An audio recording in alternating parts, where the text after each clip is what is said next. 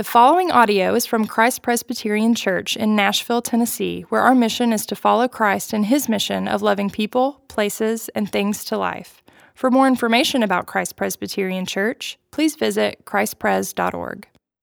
And our scripture for this morning is from Isaiah 6, verses 1 through 8.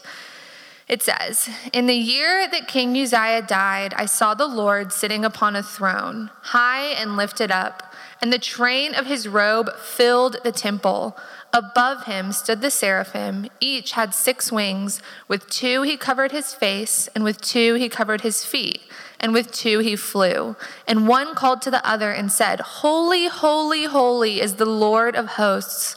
The whole earth is full of his glory and the foundations of the thresholds shook at the voice of him who called, and the house was filled with smoke.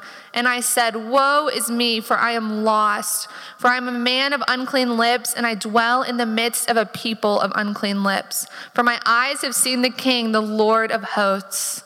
And then one of the seraphim flew to me, having in his hand a burning coal that he had taken with tongs from the altar. And he touched my mouth and said, Behold, this has touched your lips. Your guilt is taken away, and your sin atoned for. And I heard the voice of the Lord saying, Whom shall I send? And who will go for us? And then I said, Here I am, send me. This is the word of the Lord. Thanks be to God. Thanks, George Orr.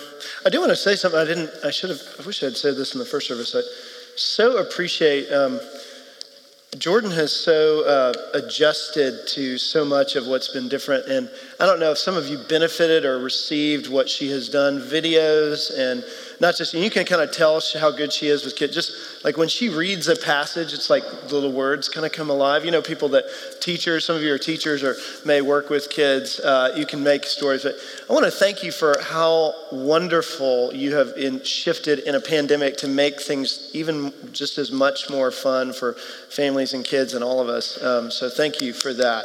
Um, um, so anyway, really appreciate you, George. Um, and as you've heard, a few announcements. Uh, we're starting Christmas early, people. Um, I don't know about you, but we've already started putting out decorations in our house. Uh, started to fill those spaces, um, you know, and, and people in our neighborhood are too. I was driving by even last uh, last night or two nights ago, and, and you know, because it gets dark at 4:30.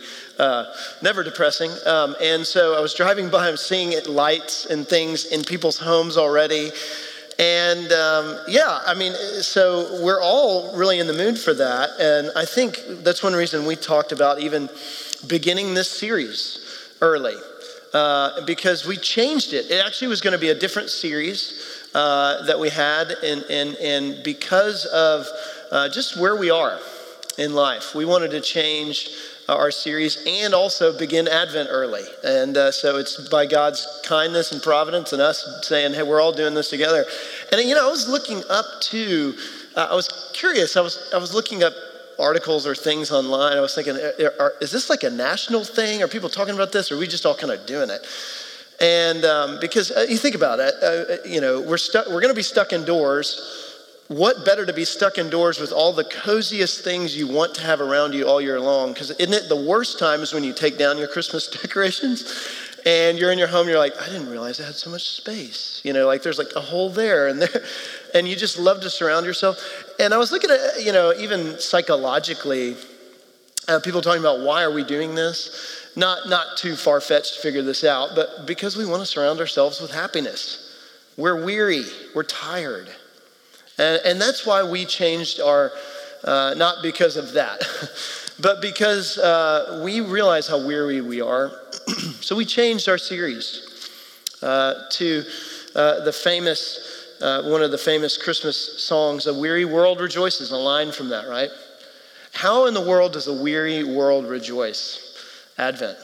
Advent, the word means arrival, it means a breaking in. And uh, you know, but if you read the accounts in the Gospels, uh, the accounts of the Gospels, the narrative accounts of Jesus' life, before he's born, the announcement of him coming isn't this cozy, like, you know, little thing. It actually is met a lot with fear and a lot of trepidation.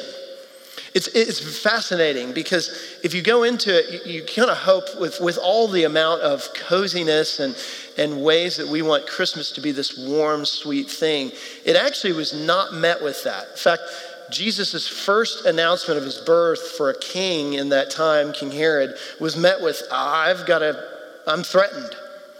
I need to take care of this. I need to, to, to, to go kill all these, these families and children. I need to take care of this because it's going to be, you know, when it was announced to shepherds, they weren't out in the field going, man, this is cool. They were freaking out that this angelic being was saying, There's someone coming.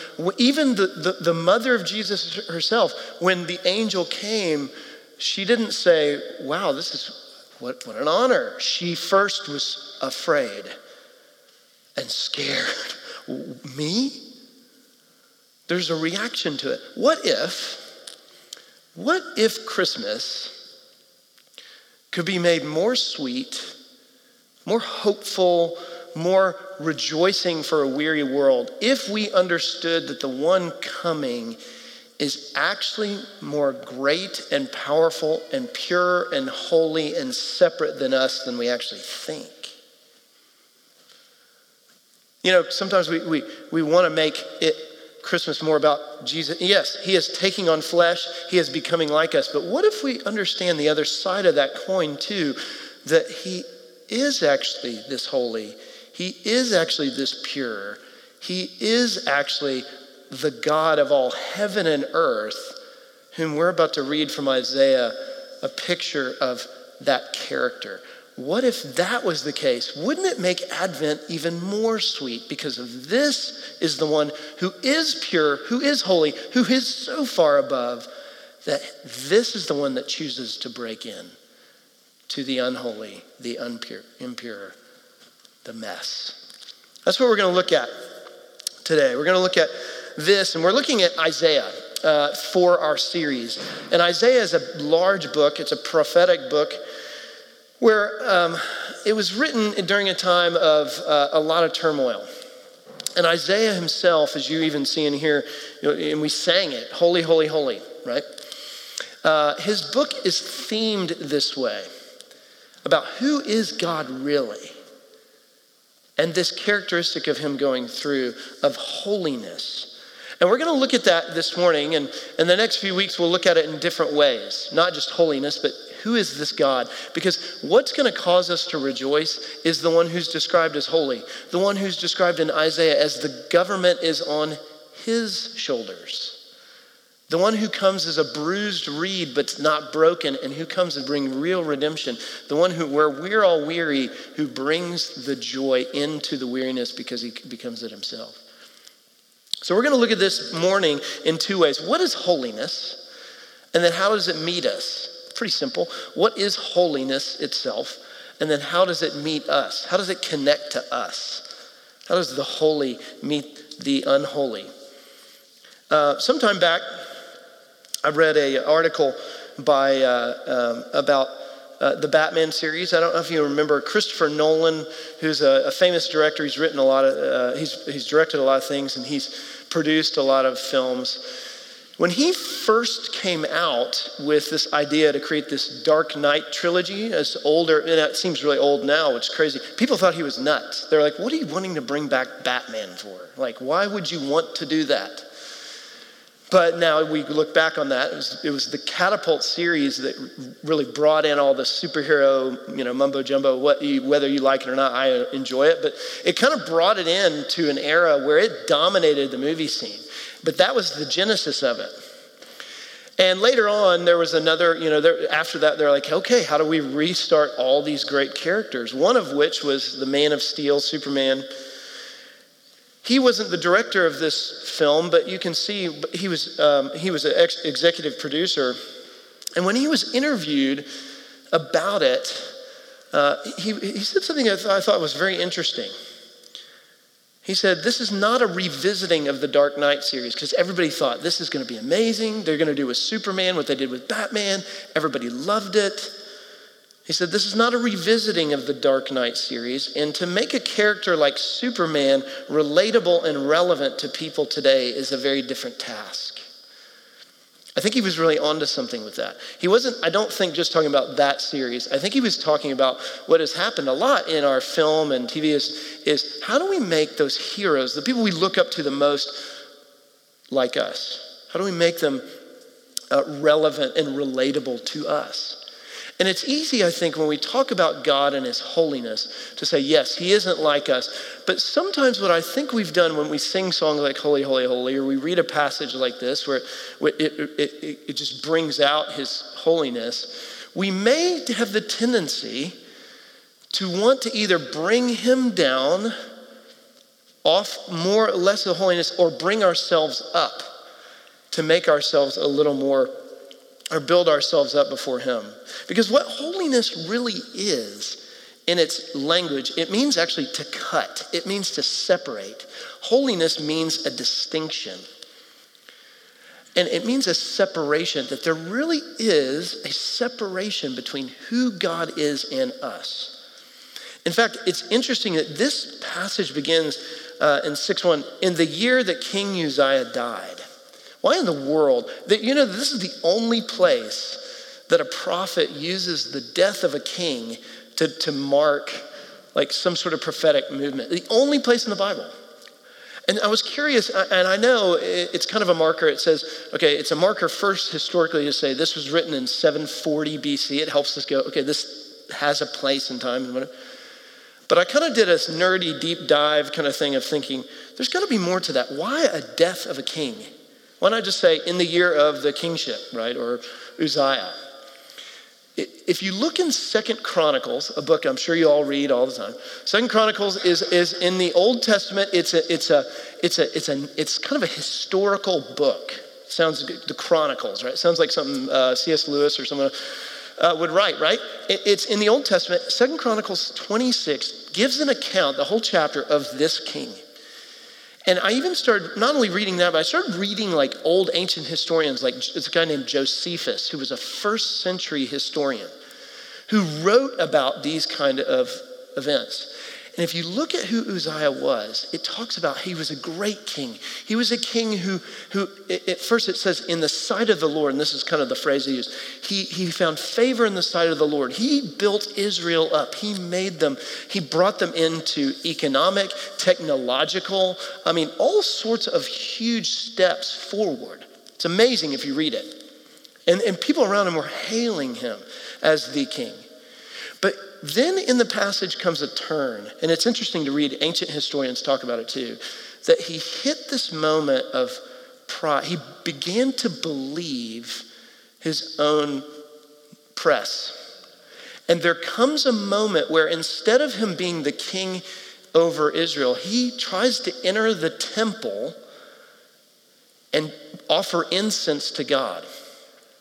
Now, just as a note, no one does that but the priests. In fact, when he entered the temple with and grabbed the thing of incense to try and do it, he was met with, it said, up to almost 70 priests to say, no, no, no, no, you cannot come, you are not admitted into here. And with obstinance, he, he pushed back against them and continued to press in.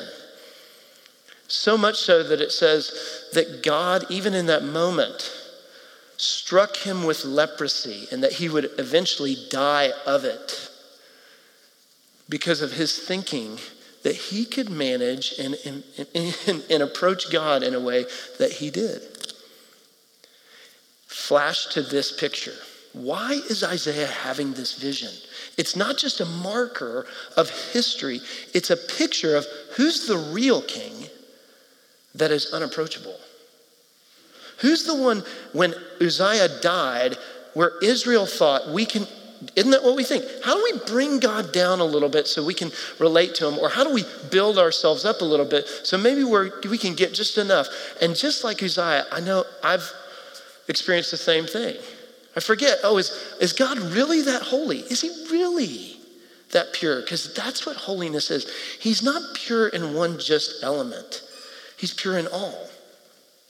Notice these seraphim, these seraphim, which are superhuman beings. In fact, uh, I don't think that a seraphim, as, as I was reading this and thinking, that, that, seraphim, these angelic type beings, this wasn't their common practice to do this.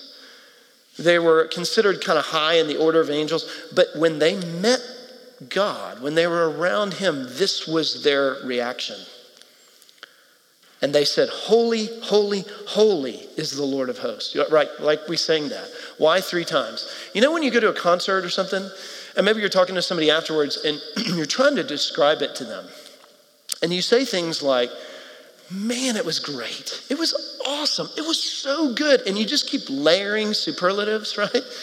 Or you layer language that, that may be very similar. What are you trying to say? You're trying to access your imagination to try and describe it in order to say, this is the greatest of great.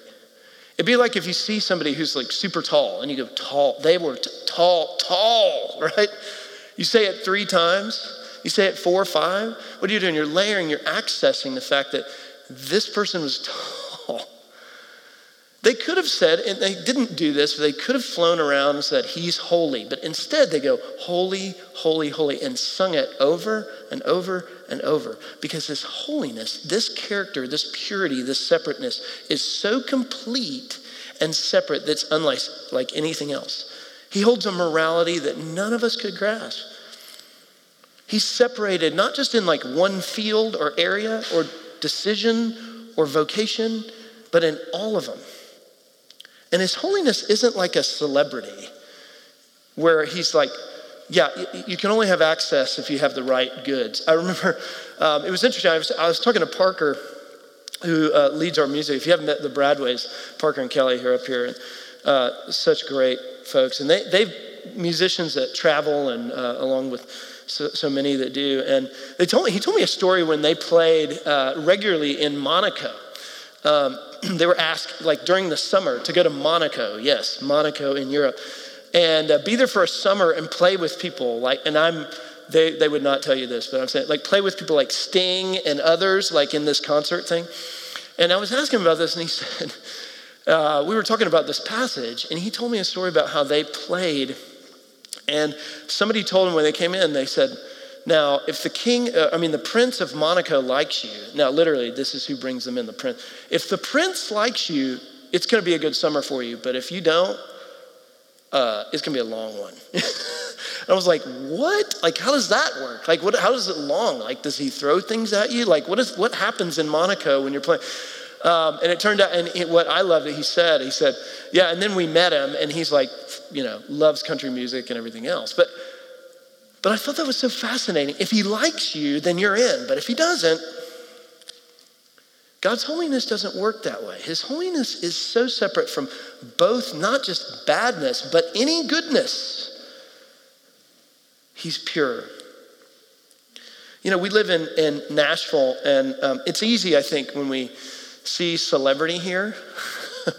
Uh, it's we, we I think we like herald this about our uh, culture here because when we see people here that are celebrities or are uh, of notoriety, uh, we're not like other cities. We're not going to do the paparazzi. We're not going to bother them. We're not going to, you know, stars. They're like us, right? Like we treat them that way.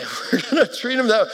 And so we, what do we do? We see them, but yet inside we're like, oh my word could we be friends? You know, we hope that we are sitting next to him at a table or that we can get us, you know, those kind of things. I remember at, um, at what I, I, think it's still there, Brick Tops. I think it's gone. That one over there, where it used to be a Houston's on uh, West End. It changed to Brick Tops. And I remember uh, a few years ago, not a few, it was uh, back, uh, gosh, six, seven years ago, when I saw Kerry Collins there. Now, if you remember the name Kerry Collins, he, st- he and his family still live here in, in the city. He was the quarterback for the Titans at the time. And this is back when the Titans were like, I mean, they, they were 8 0. They were, you know, uh, Peyton Manning was still playing for the Colts. Tells you it was a while ago. And they, we were beating them. That's how good we were. And I saw him in there, and, and I looked at my wife, Megan, and I said, Oh, there's Kerry Collins. I got. So I just walked up to him, and I, I don't know, what, what do you say? You, have got a great arm, you know? Like, I don't know what I said. I, I think I said something like, uh, Hey, really appreciate you. Uh, it's good to meet you. Thanks for what you do for the community, and something like that, you know? And inside, of course, I'm like, Can we be friends and hang out, and, and can I sit in the box and watch you every Sunday? Um, but I shook his hand and I just, and I have very big hands. His hand literally wrapped around mine. I felt like a child. And um, I remember uh, they got seated, and he was so nice. And he and his fa- he was with his family, and still was just treated me like you know, like I was just anybody. And they go and sit down, and Megan and I sit, and we're wait, you know, as we're sitting there waiting for food or maybe eating, you know, his they're leaving, and I do one of these. I'm like, and Megan goes, "Who was that?" And I was like, "Oh, it was Kerry." You know, Kerry said bye to me. I mean, he was literally walking out of the restaurant, like waved at me across the restaurant. And I'm saying, but that's that is kind of the, the, there's this element to that, this description here that we see of God. That there's this kind of like we're hoping that we can get close, but He isn't that close. And that's what's wild about this. Look, look, the, Isaiah tries to give us an idea of what it's like to encounter someone who we see maybe in a field, maybe it's sports, maybe it's in academics, maybe it's in politics, maybe it's in something else, that God is not just great or, or wonderful or perfect in one specific thing, but in all things. The description that he gives, and I love it, he says, I saw the Lord sitting upon a throne. That may be something you would think and expect God to be doing, sitting on a throne. High and lifted up, the train of his robe filled the temple. The idea of this is to give us a description that God's rule, his reign is so great, there is no standing room. Imagine maybe you've been to a wedding where the bride had a huge train and they came possibly steps like this and the train went out. And oftentimes, when the, the bride will take steps up, there'll be people to straighten out the train. Imagine the train of the bride being so large that there's not a square inch of the floor where anyone can stand. No groomsmen, no bridesmaids, no one. The train covers the floor. What, what, what is that describing? It's showing the, the, the exaltation of that person. It's exactly what's happening. God's train is so large, there is no room for anyone to be in his presence.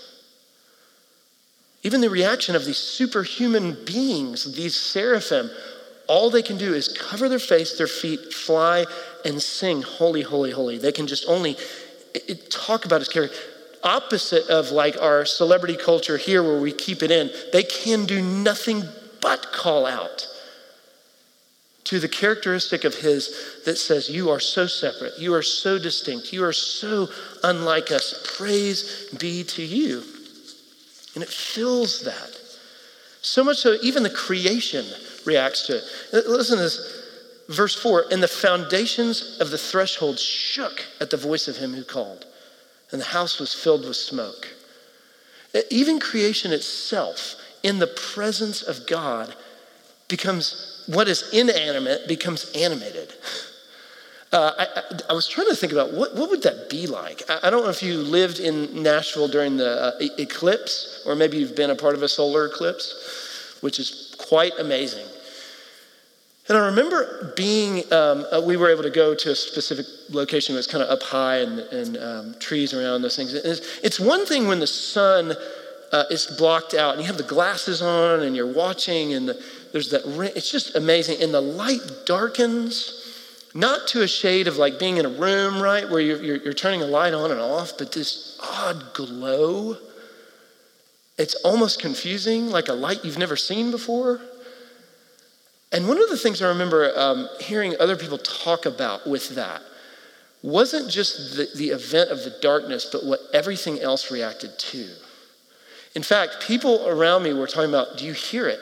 Or did you see it? Or other people in other locations in the city said, as soon as the sun was covered, I started hearing animals come alive in the trees. Like bugs were making noises that they only make it in the evening. Uh, birds that only come out at night started freaking out and chirping. Like creation began to react to this enormous presence that we had nothing to do with, but we could only sit and watch and experience. God's presence is that. It, it, it, overwhelms more than even the sun itself. It would be like us. Imagine us trying to be in his presence. It would be like us with a flashlight talking to the sun saying, Hey, I can help out. His holiness is so great, it's so powerful, it's so his character that he is that separated from us. But how in the world does it connect to us? Because that's what this passage is about. It begins here, though, it, says, The Lord sitting upon a throne, high and lifted up, and the train of his robe filled the what? Palace? No, it filled the temple.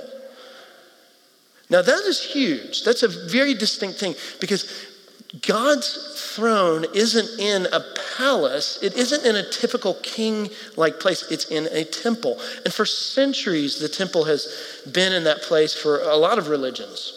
Uh, uh a lot of cultures built uh, a temple. Maybe if you go to uh, ancient Greece or Rome, you see temples built up. And usually, where they were located was in a place up on a hill with a marketplace right down below. Because oftentimes, when you came to the temple, you were hoping that the God that you sacrificed here, you gave to at that temple, would bless your economy, would give to you, would help the city down below. And so there was this kind of connection. But, but really, the temple was a place where the temporal met the eternal. It was a place where, where man said, There's a bridge. We, temples were built because we recognize there is something missing, there's a gap. And how do we connect to that? And for ages, what we have done is, like Uzziah, tried to say, okay, how do we bring the holy down or build myself up so I can present myself? Maybe if I present the right sacrifice, maybe if I present myself wonderfully, pure, nice, then God will bless me. That's how we typically think that. But how do we do that? How does the temporal meet the eternal? Look what happens when he does. When Isaiah meets him and he sees what he sees, he says in verse 5 Woe is me, for I am lost. For I am a man of unclean lips, and I dwell in the midst of a people of unclean lips, for my eyes have seen the King. In fact, his language, woe is me, it may say this in another translation Woe, I am ruined.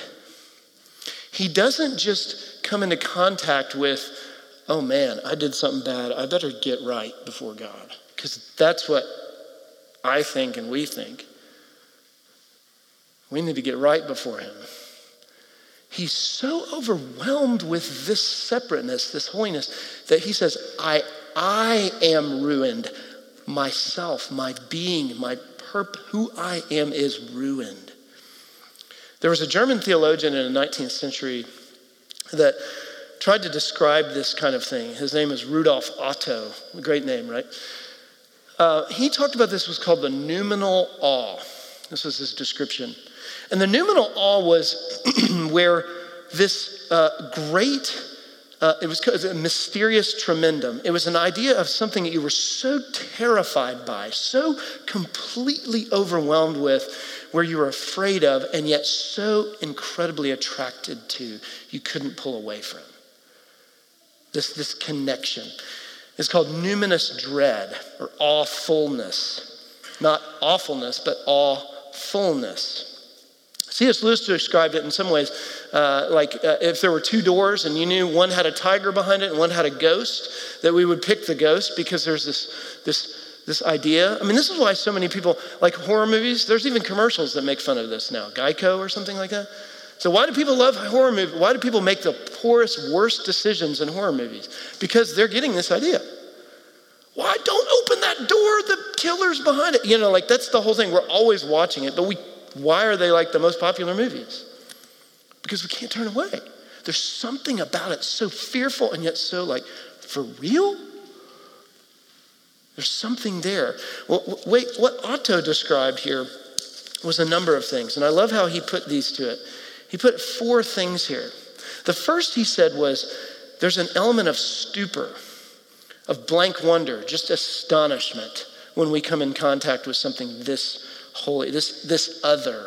Like sometimes we do that when we're with, we see somebody in the, uh, like a, a, celebrity or somebody in, in, in, our, in our Nashville, right? We just kind of, you know, you just kind of like, hello. The next is a state of shudder. There's you're held speechless. And I love this. It begins, it touches the feelings, not just a feeling, all of them at once. Have you ever had that moment where you feel like you're so flooded with emotion that you feel panicked or almost just you can't move? Imagine all of your feelings being touched at once, being in the presence of this. Next was a creature consciousness. It's stimulating the experience of self. It's, it's being so over aware of yourself that you see those things. You ever had that moment? You walk away from a conversation, especially with somebody that you highly respect, or maybe it's somebody, and it, like you, you wish you you're so glad you met finally, and you go, "Oh man, I did I say what I think I said? Did I get that out of my teeth? Oh my word, my shirt, what you know?" You're so over aware of self. And then finally, it's a sense of unworthiness, a need for covering, a need to hide because it's something so beautiful and wonderful that you can't see anything but the mirror of your own filth in the presence of this. This is where Isaiah is. He is overwhelmed with being connected to God and being willing and able to see him in the temple. He is overwhelmed, and it creates nothing but shame. And isn't that the fear we have when we approach him? Isn't that the thing we always dread? We want to bring him down or build ourselves up because we hate dealing with our own shame. But here's the reality we have it. God doesn't leave us in it, he deals with it. We are to feel it some, but we have to know what really gets to the heart of our shame. Some of us have read uh, Brene Brown, maybe seen her or heard her speak on TED Talks. Here's one of the things, she, here's her overwhelming thing about shame. If you haven't heard it before, I love how she says it. The principal obstacle to connection is shame. That the goal is connection. The sense that we are not fit for relationship, that if they really knew us or anything about us, this that we would get rejected. The way to overcome our shame and to connect, how do we do that? Vulnerability and admitting our weakness. It's saying, Whoa. It's exactly what we do when we come in the presence. How do we overcome our shame? It's not to make ourselves presentable to God, it's to say, God, Come to me. Whoa, I have nothing. To make ourselves vulnerable, humble, because what does God do for him? He says in verse 6 Then one of the seraphim flew to me, having in his hand a burning coal that he had taken from the tongs of the altar, and he touched my mouth and said, Behold, this has touched your lips. Your guilt is taken away, and your sin atoned for. If we need atonement, I remember talking, I've, I've had this conversation a number of times, and I think, I think we, we overwhelmingly feel this. I remember this specifically with one person that talking about sin, the woe part. I remember them even saying to me, they didn't even use that, they didn't use that language so much. They said, I have this woe in my life. I see my sin, I see it. But when it came to atonement, it came to payment, which is what atonement is, came to that payment, they were like, why does anybody else need to pay it? Why can't I build myself up? Why can't I pay that thing? And the question over and over is can we overcome our sin? Because once we feel like we've had some goals, maybe we can move past it. Can we really? Atonement is the fact that we see it so much so that we can't overcome it says Dan Allender said, I love his author. He said, The dread of being found out is sufficient to fuel radical denial, workaholism, perfectionism, uh, and, and a host of other ills. But the fear is greater than simply losing relationship. It's the terror that if our dark soul is discovered, we will never be enjoyed, nor desired, nor pursued by anyone.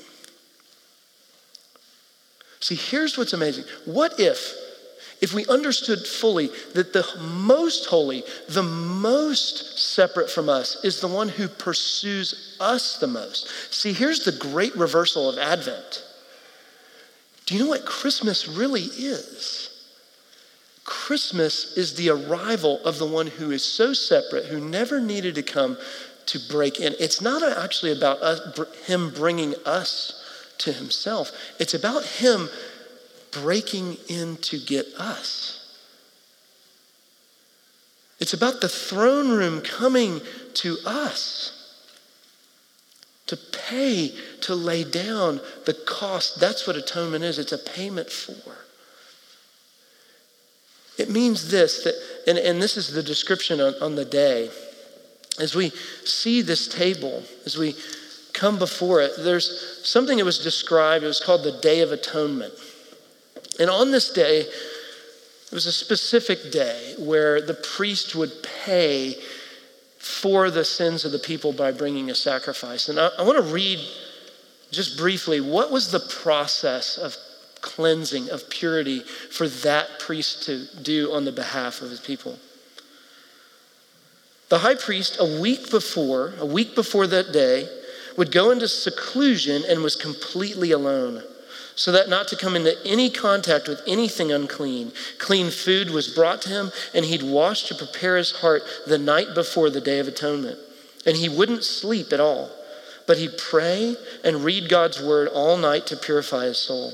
And then on the day, he would wash head to toe and clothe in pure linens. He went into the holiest of holies and offered a sacrifice, and then came out a third time and bathed head to toe, clothed in fresh linens, and then went in to atone again for the sins. All that in public, full view of everyone, so that they could see that cleansing. Here's the thing what if it took so much for a mediator to pay for those things? To be more for, for us than one day? Because you and I know that one day and then to the next, we realize are we able to come before God? What would it take? It would take a priest to give his actual body and blood, to cleanse us fully from those things. See, that's what Advent is. Christmas is God breaking in through his son to do this very work. See, this table is the most holy of places. We can't just come to this table because we think we deserve it. We have to recognize nobody here gave their body and blood to purify us. And yet it's the most what holy that comes to the unholy because it meets your sin in every reality and purifies you perfectly. More than just one day, every day. That cleanliness that the priest, our priest, Jesus had, is your cleanliness. That's what your assurance is to come to this table. So you can come to this table with that hope and that delight and that rejoicing in Christmas, the Advent. Let's stand now. And as we do, we're going to recite